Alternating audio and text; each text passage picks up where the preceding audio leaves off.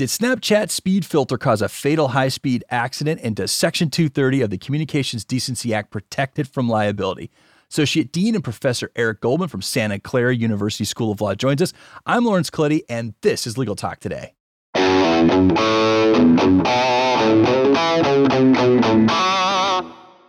Welcome back, listeners. It's a privilege being here with you, and thank you for tuning in. We have a wonderful guest today and a very important case to talk about. But before we jump into that, we need to thank our sponsor for their generous support, Nota. Nota is powered by M&T Bank because you went to law school to be a lawyer, not an accountant. Take advantage of Nota, a no-cost IOLTA management tool that helps solo and small law firms track client funds down to the penny. Visit trustnota.com forward slash legal to learn more. And that's Nota spelled N O T A as always, terms and conditions may apply. Okay, let's greet our guest, Eric Goldman. Among many things, he's an associate dean and professor of law at the Santa Clara University School of Law. Welcome to the show, Professor. Thanks for having me. Glad to be here. Absolutely. No, thank you for coming on. I wanted to, uh, you know, I caught this uh, storyline first on ABA Journal about this important case we're going to cover today. And, you know, unfortunately, it's associated with some tragic and very sad events, a loss of family members' children in an, an unfortunate and uh, very uh, well, it was a deadly a deadly car crash, and we're going to get into the facts of that and what happened. But also, in part, this case is going to potentially bring up Section 230 here, may define some liability boundaries for tech companies as they design their products. So, Professor, help us out here. You know, like you do uh, with your classes. You know, let's start with the facts of the case. You know, what happened with this accident? Why is Snapchat getting sued? Yeah, as you said, it's really a tragic story about three boys in a car driving too fast. Uh, according to uh, the evidence, the boys were driving up to 123 miles per hour. And unfortunately, at those high speeds, mistakes can occur that can be fatal. In this case, the boys lost control of the car, crashed, and all died.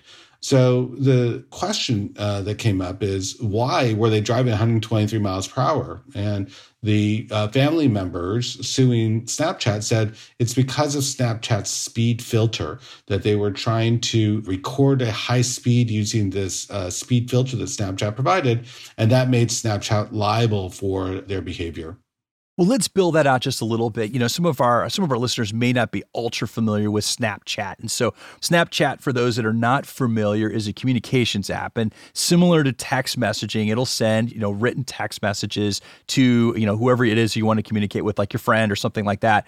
And it also has uh, the ability to send pictures. Now, what makes Snapchat special is it has these these filters that come through and you can turn yourself into a deer or reindeer during Christmas season or you can uh, you know, there's there's superhero filters and things like that. But basically, it's like Photoshop. You can kind of do special things with uh, pictures and video and send it to your friends. It's intended to be a fun app. And so, anyway, the, the speed filter, Professor, Now, how did it work? And it's linked to this reward system that exists within Snapchat. So maybe build that out a little bit for us. Yeah, most people know Snapchat as the social media where the photos or videos, quote, disappear that they're time limited and then once consumed, the recipient can't get them.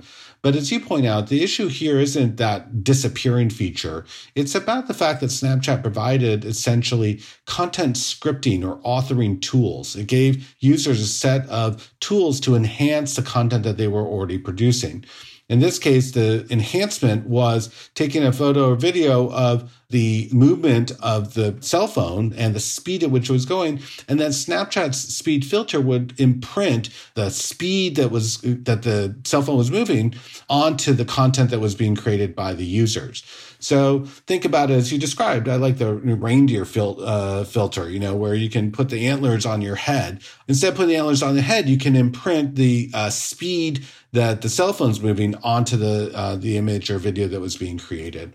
And so the idea is that people were using this speed filter to try to record as high a speed as possible so they could impress their friends. And the allegation in the complaint is that Snapchat provided some kind of reward system for users who, who uh, were able to create and display content showing that they were traveling over 100 miles per hour. That's all innuendo. And in fact, Snapchat never said anything to that effect. That was a supposition that uh, the boys might have had.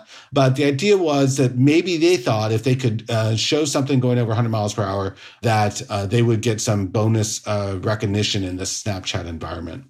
as I understand, you know, with Snapchat, you know, some of the bonus rewards, you know, like get additional filters. So you can do different things than some of your friends that maybe didn't do something for Snapchat. So there's sort of this gamesmanship, if you will, where you get points, a point system, or additional features, kind of like a video game. And so, my, my last uh, follow up question to you on that, just with this matter here, Professor, yeah, this this filter was it created by a third party or did Snapchat generate it itself?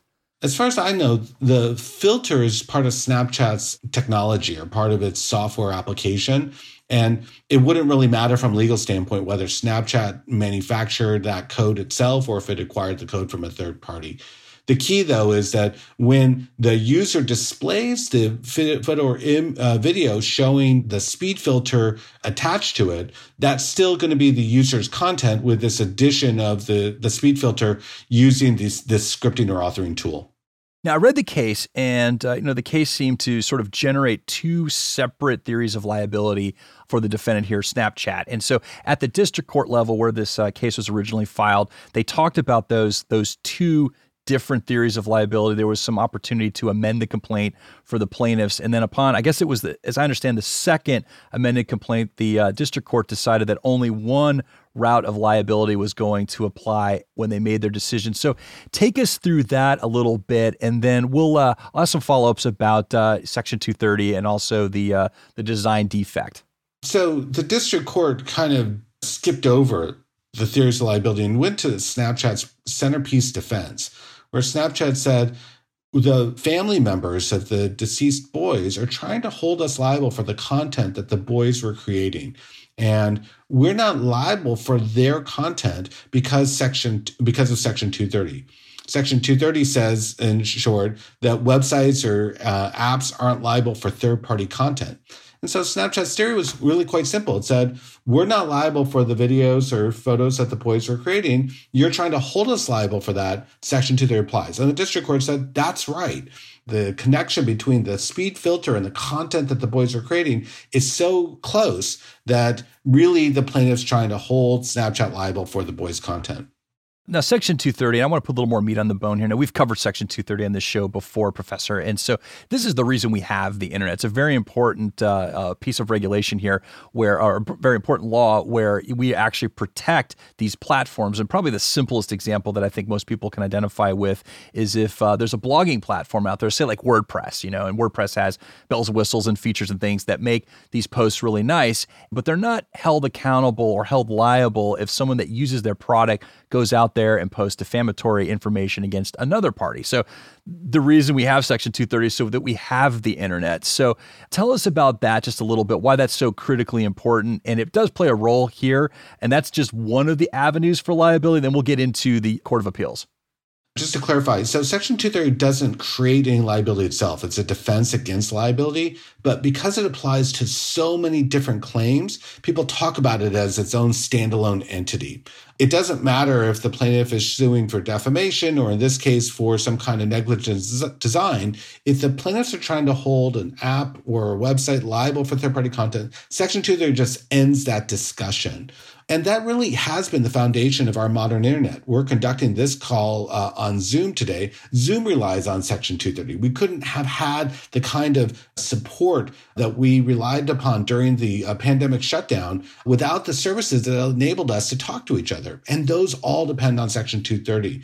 We rely upon them for things like consumer reviews, and we rely upon them for things like Wikipedia and ability to get information in an online peer edited encyclopedia if you reverse engineer your daily activity and you think, what services am I using? How much am I using them? And how important is Section 230 services? You're going to find that you're probably dealing with Section 230 protected services on an hourly, if not minute by minute basis.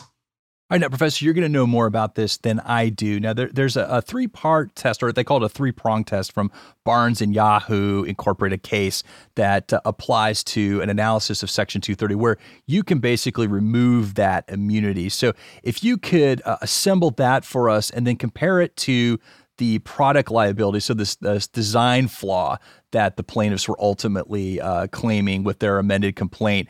Talk about those two, and then we'll talk about what the appeals court decided. Yeah. So, one of the reasons why Section 230 is so powerful is that it doesn't really depend upon the nature of the claim, with some limited exceptions that we'll talk about. And instead, it says if a defendant qualifies on the following three standards or the prongs that you mentioned, then they automatically win. And we don't have to go and ask any other question um, that lawyers are used to asking. It just takes care of the case. So the three prongs are the defendant has to be what's called a provider or user of an interactive computer service. I mean, in practice, that pretty much applies to everyone who's connected to the internet. So that prong rarely is in play. The second thing is that the uh, claim has to treat the defendant as a publisher or speaker of third party content. And most claims treat defendants as a publisher or speaker of third party content unless the claim fits into one of the statutory exceptions. That includes things like intellectual property claims and federal criminal prosecutions. And then the third prong is that it has to be based on information provided by another information content provider, basically third party content. So, what it says, if you put the three together, is anyone connected to the internet is not liable unless there's these statutory exceptions for third party content. And so if the defendant can show those three elements, then they they automatically win the case. And so that's what the district court did. It said you were su- the the plaintiffs were suing based on the boy's content, the plaintiff loses. But the appeals court saw it differently, and I think we're going to get to that.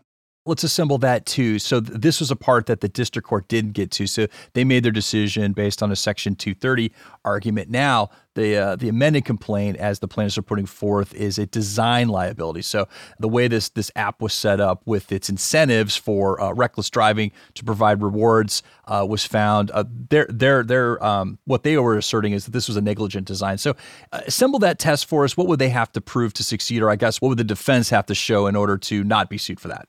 Well, so we've had many different attempts to hold internet services liable for how they design their services is really a backdoor attempt at trying to hold them liable for the third party content published on that service. This comes up in a variety of cases. It can come up in a case like Yelp and consumer reviews saying that Yelp designed its service to encourage negative reviews, or it can come up in the context of Amazon's marketplace, where Amazon posts the advertisements of third parties. And uh, if those products cause injury, then the plaintiffs come and say, You designed your service to allow these third party uh, vendors to sell harmful products. So this kind of argument comes up a lot in Section 230 land.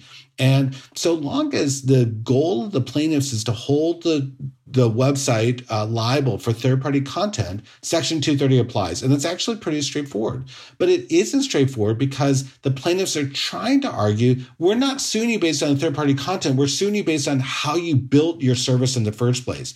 And most times courts see right through that, just like the district court did in the case we're discussing. They said, no, you're really trying to hold the website liable for third party content. And so we're going to, we're not going to let you plead around Section 230 by saying, I'm suing based on how you built your site, not based on third party content. But here in the appellate court, the plaintiffs actually got the court, the court to, to see it their way, that they were suing based on how the site was designed, not based on third party content. Okay, let's get to the appeals court decision. And so now it looks backwards at the district court and says, no, it was not right for you to dismiss this on Section 230 grounds. This is a liability suit based on how this app was built. So uh, take us through their logic here. Why were these posts that were, and, and the way that the fact pattern was assembled is that one of these posts at high speed happened right before the accident. And so Snapchat saying, look, it's not our fault that somebody went out there and posted you know this out there it's not our fault that other people do this you know we can't be held accountable for what other people post why did the appeals court not see it snapchat's way well, so let's start with the procedural posture of the case. This was a motion to dismiss. So the court had to accept all the plaintiff's allegations as true. And then the plaintiffs did something pretty interesting. They said, we are, we are waiving any claim based on the dissemination of the photos or videos with the speed filter. We're not suing based on those. We're saying that because the service, uh, because the service created these incentives to, to engage in risky behavior, we're only suing on that. And we would have brought that claim even if they had never posted their content. And so the appeals court then is left in this dilemma. They're saying, well, the plaintiffs have said they're not suing based on third party content. They've made that entirely clear that they've waived any claim based on that. They're suing purely based on the fact that the service design motivated dangerous behavior. And so the appeals court said, we have to accept all the, those allegations as true. And if that's true, they're not suing based on third party content, then Section 230 cannot apply by definition. Now, the, the district court said basically, come on. We know that the only reason why the boys were engaged in that behavior is because they were publishing third party content. So, in the end, if they were never going to publish their third party content, we wouldn't have seen them motivated to engage in the dangerous behavior. So, the district court said you can't really cleave the two apart the, the output of the filter from the design of the filter. But the, but the appellate court said we can cleave those apart and only focus on this dangerous behavior, irrespective of what content ever gets published at the end of the day, though, the appeals court's not making a decision whether or not Snapchat will be liable to uh, the plaintiffs here. Ultimately, this is like, hey, district court, you know, we need to do a little bit more analysis here. So I guess from that point of view, what's the next step? Uh, I guess what happens to the parties after this? Yeah, so it's a really important point for people to understand. The appellate court didn't say that the plaintiffs win. The appellate court said that when the district court kicked the case out on Section 230, it was wrong to do so, but all other parts of the litigation are still in play. That means that the plaintiff still has to prove its prima facie case, and the defendant still can introduce a wide range of other defenses. Now, this is really a potentially not very good news for the plaintiff. And let me explain why. They got the appeal, the court to reverse the dismissal. So in that sense, they won. But there was a parallel case, very, very similar in its facts, that was uh, that's been taking place in the Georgia court, where uh, the Georgia appellate court said that Snapchat wasn't liable for the design of its speed filter, irrespective of Section 230, because it didn't owe any duty to the uh, plaintiffs. So it's quite possible, I think actually probable, that on a remand, the district court's going to dismiss the case without Section 230 on basically the plaintiff's prima facie case, that there was no duty owed. Plaintiffs don't have any standing to, uh, uh don't have any claim, uh, legitimate claim uh, to pursue. So this is one of these head scratcher cases where the appellate court opened up the door for potential liability, but chances are that the plaintiffs aren't going to be able to go through that door in practice. And so I've been struggling with this case because I know that a lot of people are excited about getting around Section 230. But if the plaintiff ultimately loses the case and the Georgia case predicts that it will, what really was served in any of this process?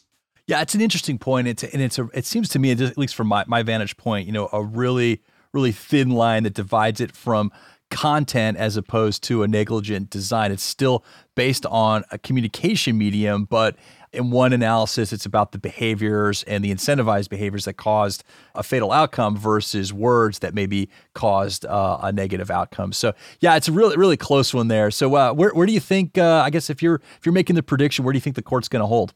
So, based on the Georgia case, I think that the plaintiffs are ultimately not going to prevail in this case. And so, the result or the when the dust settles, the net effect of the Ninth Circuit's ruling is it said Section 230 doesn't apply here. So, bring your cases, and plaintiffs are going to bring their cases, and then they're going to lose anyway. And so, all that the Ninth Circuit really did is kind of messed up Section 230 law, but it didn't actually benefit the plaintiffs at all. So, in my opinion, this leads us in a worse outcome. We still know plaintiffs are going to lose. Uh, Section 230 got messed up. So, more plaintiffs are going to be wasting their time. More defendants are going to have to be spending their money defending cases with no change in outcomes. So, I'm pretty disappointed by that outcome. That might be technically correct based on the Ninth Circuit's uh, reading of the law. I don't personally agree with that, but I'm fine if people see it that way. But you do have to ask that bigger question. So, how does this benefit anybody? If it doesn't benefit anybody, uh, it just messes up the law. Then, actually, really, I don't think we would consider that to be a good outcome. Well, Professor, thank you for being here. It was an enlightening discussion, and I really appreciate your time today. My pleasure. Thanks for having me. And thank you, listeners, for tuning in. We know you have many podcast options out there, so we really appreciate your time that you invest with us. And one more thank you to our sponsor, Nota. You can find them at trustnota.com forward slash legal. That's Nota, spelled N O T A. And last but never least, thank you to our team producer, Molly McDonough, and our LTN audio crew for their continued hard work. Much appreciated. This has been Legal Talk today. I'm Lawrence Colletti. Have a great day, everybody.